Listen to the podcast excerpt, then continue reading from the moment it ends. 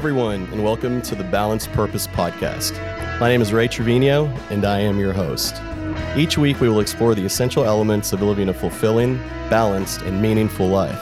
Our podcast brings together entrepreneurs, business executives, coaches, and everyday people like you and me who have seen challenges and have overcome adversities to create success and find balance in their lives.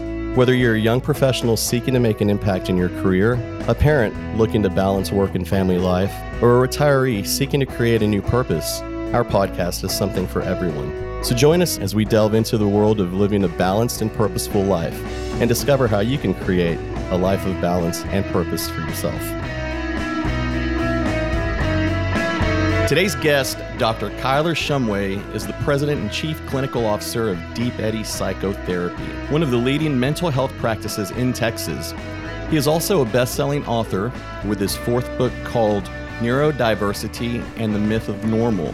It's coming out later this year as an Amazon Audible original series. He has been featured by Forbes, the New York Times, CNN, and more for his work in combating the loneliness epidemic. Dr. Shumway and his team at Deep Eddy Psychotherapy are on a mission to give Texans the therapy experience they deserve.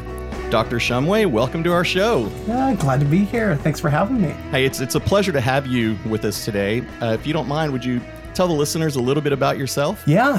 So I grew up in the middle of nowhere, also known as Idaho, on a teeny tiny farm. And much like other kids who grow up in the country, raising animals and crops and things like that. One thing that set me apart from other kids is I learned from a pretty early age that I was wired a little bit differently. People are highly stimulating for me, so I would get anxious or worked up meeting strangers or being around other people. And uh, as I got older, it didn't get better uh, because I would avoid folks or I would, you know, try to stick to what was comfortable. It didn't help that I was bullied as a kid. And so uh, as I grew and uh, became um, uh, more the person that I am today, I think that there were uh, opportunities to overcome some of those fears that I had when I was younger and to continue to grow. Uh, and I went from teeny tiny town in the middle of nowhere in Idaho to Duke University, where I was a full ride shot putter and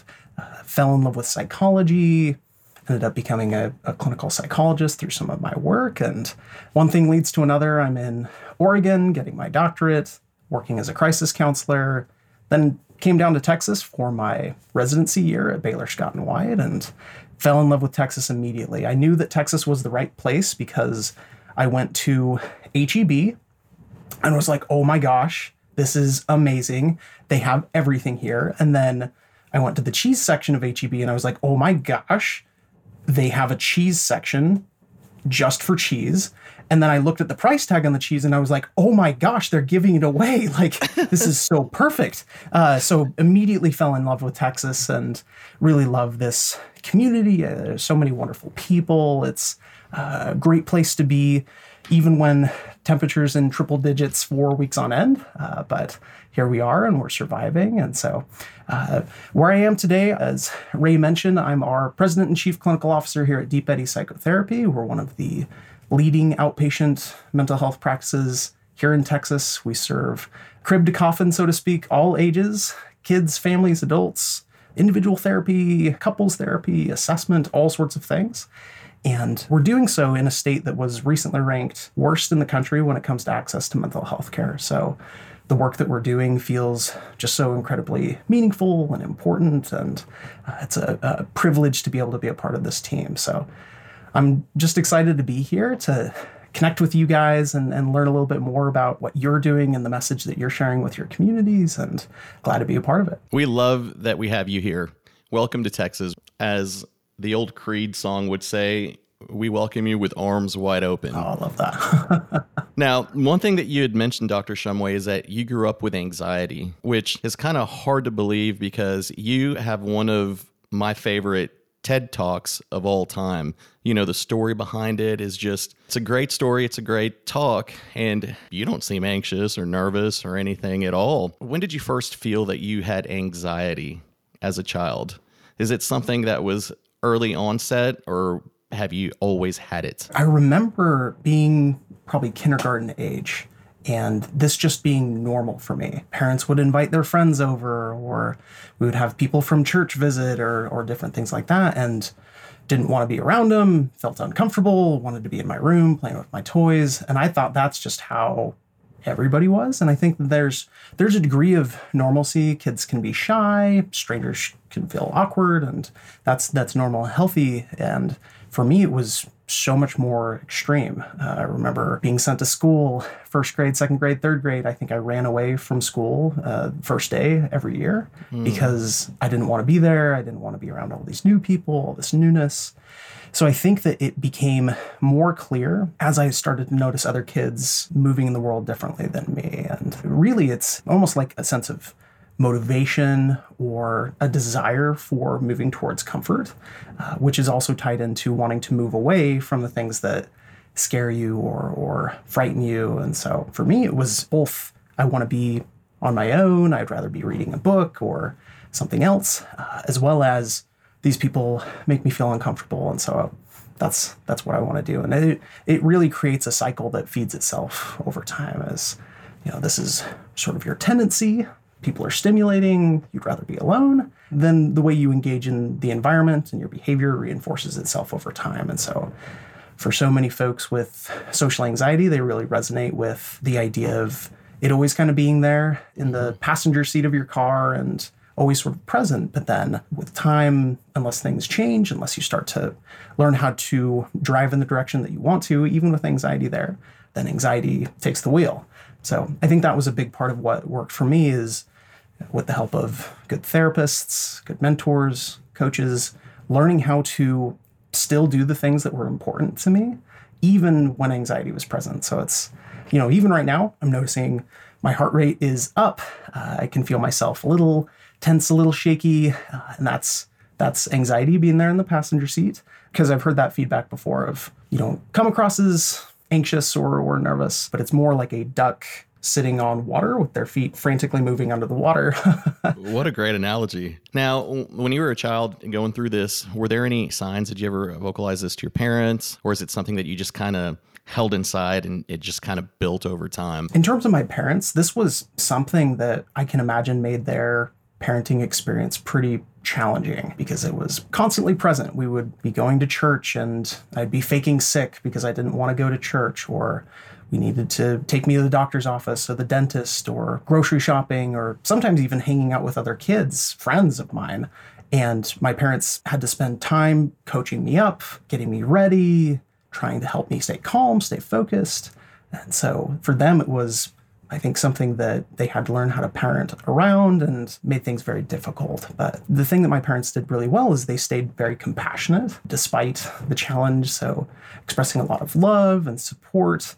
It was never a punishment for not being able to follow through with some things. And so, it, I think that's such a healthy way to approach raising a kid with social anxiety. How long did you suffer with this intense anxiety to where you would pretend being sick and just try and get out of going to things? Was this something that took you through high school or is this something that stopped and you found other ways to cope? I think it was a combination of things. So as I went from high school to college, continuing as a collegiate athlete, still competing, I went from being in the top 10 nationally as a shot putter in high school to in college, I was really, really struggling. For those of you who don't know, when you go from high school shot put to college shot put, the ball is bigger, it's heavier. It's quite a challenge to make that adaptation, but also the pressure of holy smokes, now I'm a college athlete. There are hundreds of people watching.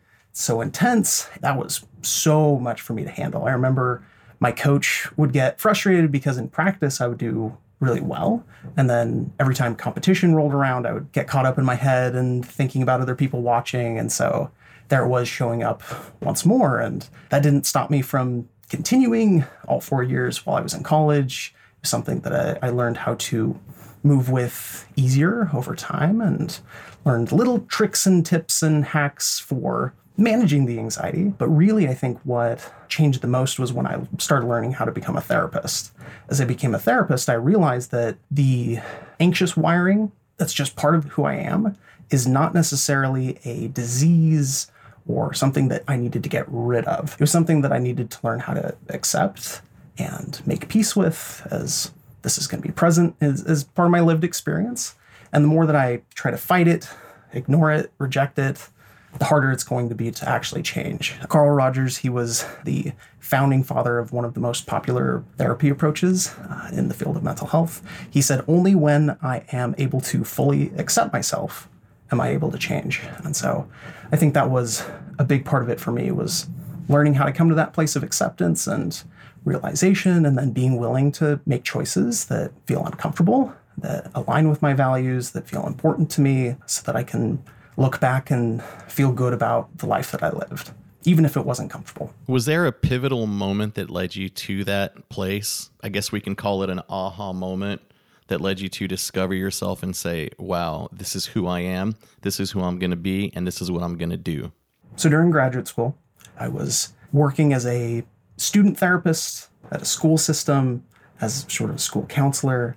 And my supervisor, one day, she called me and she sounded terrible. She super raspy, and she's like, "Kyler, I'm I'm super sick, and I need you to go and give this presentation for me in front of a whole bunch of people, and I'm not going to be able to do it. So you, you're going to have to do it." And I completely freaked out because public speaking was hard enough as it was, but then not having time to prepare and holy smokes, I've got to pony up and do this. So I didn't want to make my supervisor upset and wanted to do a good job. And so I ended up saying yes.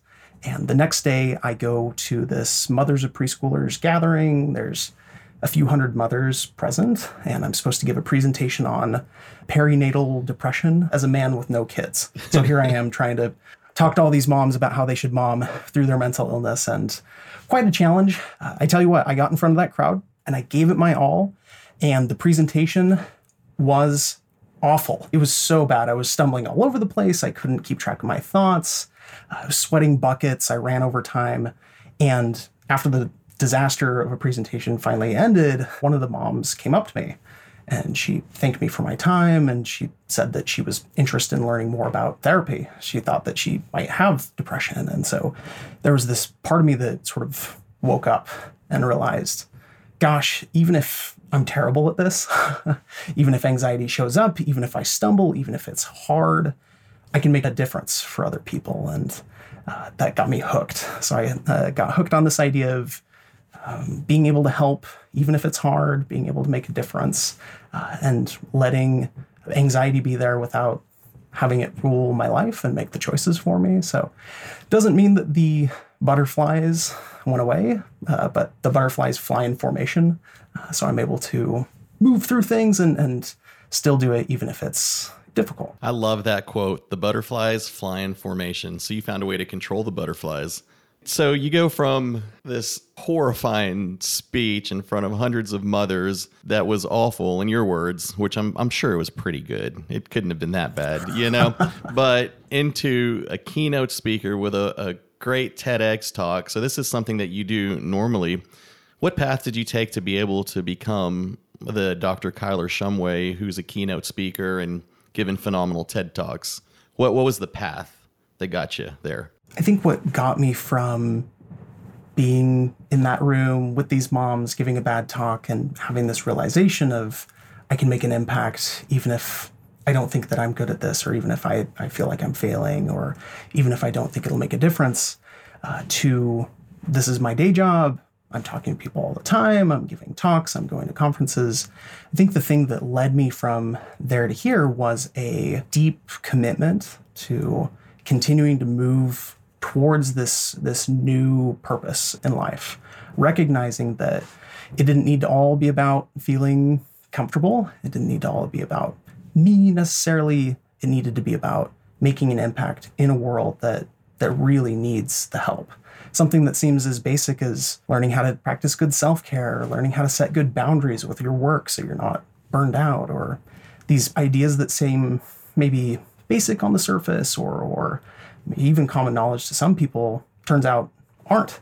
And the more that you can share these concepts with the world, the more that you can take the science of psychology and share it with others, the the more I think society gets better over time, the more we're able to make a difference as a community. And it feels really good to be able to help people in that way. So, and so how many how many speaking events do you do annually? Prior to COVID, I was speaking at typically two or three events per month. Wow. Uh, so it was, it was really moving quickly, and then COVID happened, and everything shut down. Currently picking back up where we were pre-COVID, and uh, there were some webinars that were happening during that time. But it's it's so different and special being able to be in person with people at conferences and being able to have those relationships. So these days it's closer to one a month, maybe two. Uh, it really just depends on whether or not the content that I'm able to share or the ideas that I'm offering are really needed by the community. So, more recently, I've been doing some speaking with the University of Texas, talking about relationships and helping create spaces for acceptance with neurodiversity, whether it's a friend or a loved one or somebody that you're managing as a leader or an employer. How can you make space for difference and be more inclusive? So that's more of what I'm doing these days. So when you say space for difference. Can you elaborate on that as far as in a work environment or social environment? Yeah. So, if you know anything about motorcycles, then you've probably heard of what's called an ape hanger or Harley motorcycles. They have those really high up chopper handlebars, mm-hmm. and it's been like that for quite some time. They look super cool. They've gotten sort of higher over the years. And if you've ever actually ridden one of those, you know that they're not comfortable at all or, or, or, practical because your hands start to lose circulation and it's hard to, to make turns on a rapid basis. But that's kind of how we've always done it. Um, and so society's kind of like that in more ways than we care to admit. We're doing it this way because that's how it's always done. If you go to a restaurant, you're supposed to walk up and order at the front and they make their food and, and it comes to you and there's just sort of a script anywhere you look in society. And that shows up in relationships too. So it might be that you expect your friends to wake up and go to bed at a certain time, which might seem silly, but that's not the case for everybody. It might be that you want people to be interacting with you in a certain way. Maybe you prefer face to face conversation or you prefer email or text or whatever it might be. So, um, some of these ape hangers, these high handlebars that we have as society, I think are worth questioning or breaking down a little bit so that folks who maybe they like to sleep in until two in the afternoon every day, that, that's not seen as a sign of laziness, it's seen as a sign of difference. And can we create space and relationships for folks who who may want to live that way? You know, as long as people aren't living in a way that causes harm or puts other people at risk or danger, are there ways that we can, as people as a society make space for everybody, regardless of their abilities or preferences. So, how do you begin that process of space for difference and what does the outcome look like? And then, do you think that someone wanting to sleep in till two is just part of their identity? It's part of who they are, and there was there was actually something else. For for the first piece, in terms of creating space for other people and how do you even start, it really starts with curiosity. So, being curious about other people, being curious about yourself.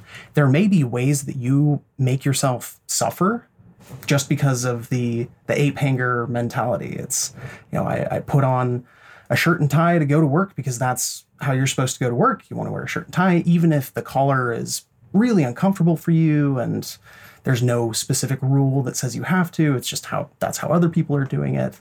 Is there a way that you can be curious about that and even just raise the question of does it have to be this way? So do we all need to wake up at seven in the morning or eight in the morning, or is it okay for some people to wake up later? Um, do we all have to make eye contact during conversation, or is it okay if some people prefer not to make eye contact? So it starts with that curiosity and asking the question and being willing to let go of some of the things that really don't make a difference. For example, you could have a wonderful conversation with a person who prefers not to make eye contact or eye contact doesn't come naturally, which is pretty common in the autistic community. Uh, but you can still connect, you can still have that interaction and be together. The eye contact piece, uh, some people would argue it's the the, the windows into the soul, and that's how you can really get to know a person. And uh, I think that's an assumption mm-hmm. that we make, and maybe that's not the case for everybody. So even just raising the question and and asking that is, I think, really the the first step. And, and then in, in terms of the question about identity or pathology. That's something that, that we've been asking for a long time as a field in psychology. Uh, how do you know when somebody has something wrong with them uh, versus when somebody is different? And are those the same? Are those are those other concepts? So for a long time, we used to think that autism, for example, was a disease. Uh, it was a sickness that needed to be cured. There's still people who are looking to find cures for autism, or how do we come up with some magic pill or, or treatment that makes autistic people different or uh, uh, more normal, so to speak. Um, and so, uh, really, I think being able to recognize a person as a person and see them as a person first, and then their challenges, their difficulties second, and and looking at it more from an environmental lens. So there's the environmental model of disability. So in the environmental model of disability, a person's ability to engage with the world is a product of who they are and the environment around them. So if you can't walk, for example, you need a wheelchair to get around. If your city has ramps everywhere and the doorways are all open, you're not going to experience much disability because you'll still be able to go most places. But if you live somewhere that doesn't accommodate, then life's going to be really hard. You're going to experience a lot of disability. So you can apply that in a lot of different ways. How can we think about creating environments, spaces, relationships that focus on the person, that accommodate and help them live well and, and according to their values, even when there's difference? Wow, that makes sense. And then it gets me thinking, how do you even balance that out? Like that's a task in itself, you know, and and you said a key statement. In my opinion, when you get to know a person, I think it begins with love. You know, getting to know a person as a person. And the more that we can love and treat each other with kindness, that is half the battle right there in itself because the more love and kindness that we share and open up, the more other people are willing to open up. I think that we live in in crazy times right now where our identities are becoming skewed by the things we see on TV and on social media, where nobody is really getting the opportunity to get to learn or get to know anyone else. Uh, that's one of the reasons why I started the Balanced Purpose podcast, is because it's it's a battle, right? And how can we spread love and kindness and let everyone know that they are accepted? You know, you don't have to film a TikTok video in front of a Lamborghini with a handful of cash to be accepted in my book, right? you be you. Just give me a hug, tell me you love me and you appreciate me, and we're here for each other. And so it's quite the battle. And then when you throw disabilities into there, I, I, can't even begin to imagine how difficult it is for for groups of people because I don't want to categorize. You know, we are all human, right? And how can we spread the message of love? And and you're already doing it, and one person at a time. I think I heard one of your one of your talks where you said that as long as you get to help one person in in that area or in that arena, your job is done.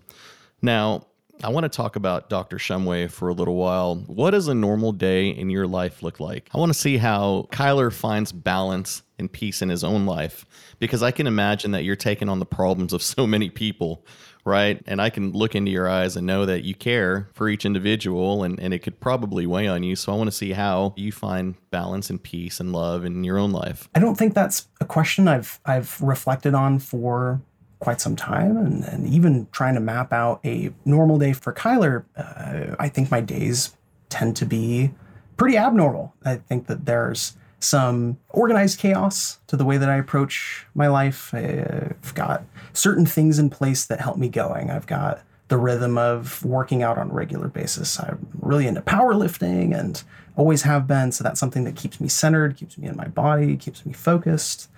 So that keeps me on a rhythm. I have people that I'm meeting with during the week. So I've got team members who depend on me, folks that I'm connecting with, having conversations with to help my organization thrive and and continue to grow and impact the lives of other people.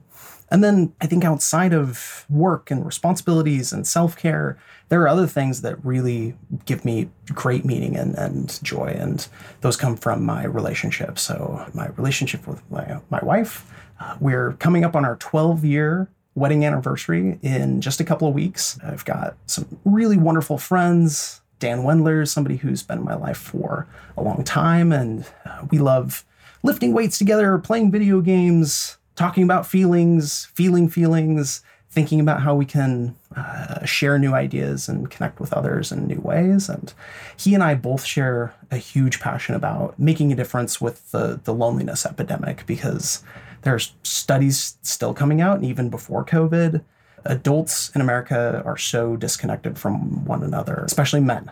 Men have a really hard time making friends, keeping friends, and there are plenty of resources in place for kids to get connected and get to know each other through school and other common circles. But when you get to adulthood, it's almost like you're supposed to have it all figured out and you got your friends in place, and that's just not true for everybody. So it's really fun and enjoyable for me to be able to just connect with my people and think about the ways that we can be living life to the fullest, the way that we can enjoy the richness of uh, going on adventures, playing games, living well, and being healthy. And so I think that that's where I draw so much of my inspiration is my relationships, Dungeons and Dragons group, workout buddies, you name it. There are always people who are telling part of the story uh, together, and that's that's something I really enjoy. Wow, that's inspirational. So, how do you define purpose in your life? Purpose in my life comes down to really two things. I think one, mending a broken world. There's so much need, and having my own story of being hurt, causing hurt, recognizing that we're all suffering and wanting to make an impact, wanting to make a difference. That's something that's incredibly meaningful for me. Uh, I like to ask my therapy clients the tombstone question What do you want written on your tombstone? How do you want to be remembered? That's the thing that I think energizes me and helps get me through the hard times is keeping in mind there's a mission that we're trying to follow. There are people who really need help. There are folks who, without the right help and care, may not have a great life or may not have a life. And so uh, there's a difference to be made there. And then I think the second purpose, uh, so you could almost define these as work hard, play hard. Mm-hmm, mm-hmm. I think the second purpose is really to live an enriched, enjoyable life, to enjoy the ride, to be connected to my friends and family, to go on trips and travel and experience other cultures and other people, to read and and uh, play through stories, through uh, whether it's a video game or learning from other people, listening to speeches or talks or going to conferences. All of these experiences help us, I think, get a better grasp on what is life all about. How do we get closer to that meaning of life and that purpose? And I think it's it's important to uh, recognize that we're not just humans here to do things and accomplish things. We're human beings, not human mm-hmm. doings. Uh, so, how do you be in the world? How do you uh, experience all there is to experience? So, I think that's that's the second fork uh, for me, and uh, something that I really enjoy. Yeah, that second fork is a great blueprint for discovering your purpose. You know, find out what you like, travel, listen to conferences just do different things, get out, be a human being. And so that's that's excellent advice. Now, in today's fast-paced world, as we had mentioned before, there's a ton of stuff going on. It's a very very dark place, right? And our mission and our goal is to be the light in the darkness. But how do you keep yourself focused and connected to your sense of purpose amidst all of this noise around us? It really starts by beginning your day on your own agenda. So, so many of us wake up, and what do we do? You grab your phone, you go to social media, you look at other people's lives and the things in the news and uh, feel jealous of that person who got a raise or has a six pack or you know they've got their three kids or whatever else the signs of success the things that uh, put pressure on us to live in a certain way to follow a certain purpose that purpose might not be truly our own so it's it's really important to start off your day or whenever it is you wake up, even if it's two in the afternoon, and take a moment to reset and be intentional. Think about what do you really care about, what matters most to you, and how can you move a little closer to that today? What are the ways that you can live that life without just mindlessly stumbling through your day? Can you be mindful? Can you pay attention? Can you be focused? In a way that feels right for you. So I think it really starts with that. And then if you're familiar with Maslow's hierarchy, it's that pyramid that we all see in our psychology 101 classes. Too many of us tend to focus on the levels of Maslow's hierarchy that are higher up than we need to. So we're not thinking about are we eating well? Are we sleeping well? Are we taking good care of our bodies? Because your mind is a product of biological processes. So the more that you take care of your body, the more that you're taking care of your health, that translates to brain health, that translates to emotional well being and functioning. And so doing things that focus on Maslow's bottom and uh, thinking about how can you really take good care of your physical self so that everything else can can sort of fall into place. Uh, and then as you're going through your day, try to be mindful and notice when you feel pulled to act in a certain way, do something different uh, based on somebody else's agenda or or following somebody else's value. So it's really about recentering staying focused and uh, the things that matter most to you. And I think that all of those things come together to really help me uh, stay focused on my purpose, for me to come back to me and my family and, and the things that I care about most. Wonderful. Now, my final question you've had an incredible journey you know, from anxiety, bullying to being a keynote speaker, an author, psychologist, CEO. What is some advice you would give to your teenage self if you were able to go back and talk to yourself uh, on discovering your purpose and, and kind of giving yourself advice on on what to look forward to?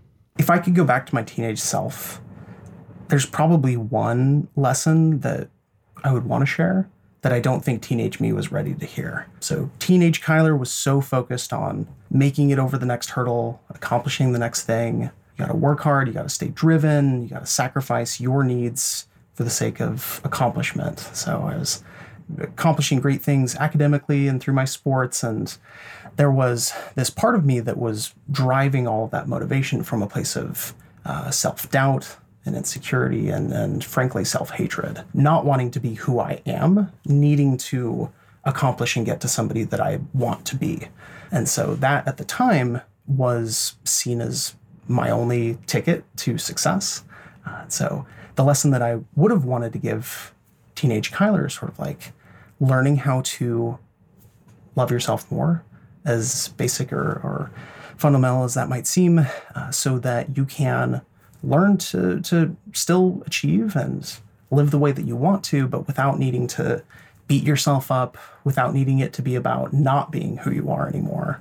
Uh, so, learning how to love myself and others more. If I could have done that at an earlier age, I'm not sure how my life might have turned out differently. I'm very thankful for how things are now. I'm very grateful for for the life that I have, but I do wonder about the love that I might have been able to experience for myself, the the deeper love that I could have shared with people in my life along the way. So that would probably be the the the big lesson that I would want to share.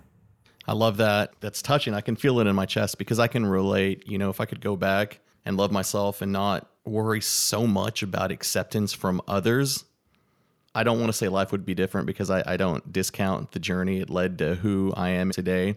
But if it's something that we could teach other people, because there are so many people in this world, kids teenagers that just, you know, they want to be that person on TikTok or Instagram that doesn't even love themselves. Right. So I love that. I love that, Kyler. Thank you for sharing that with us.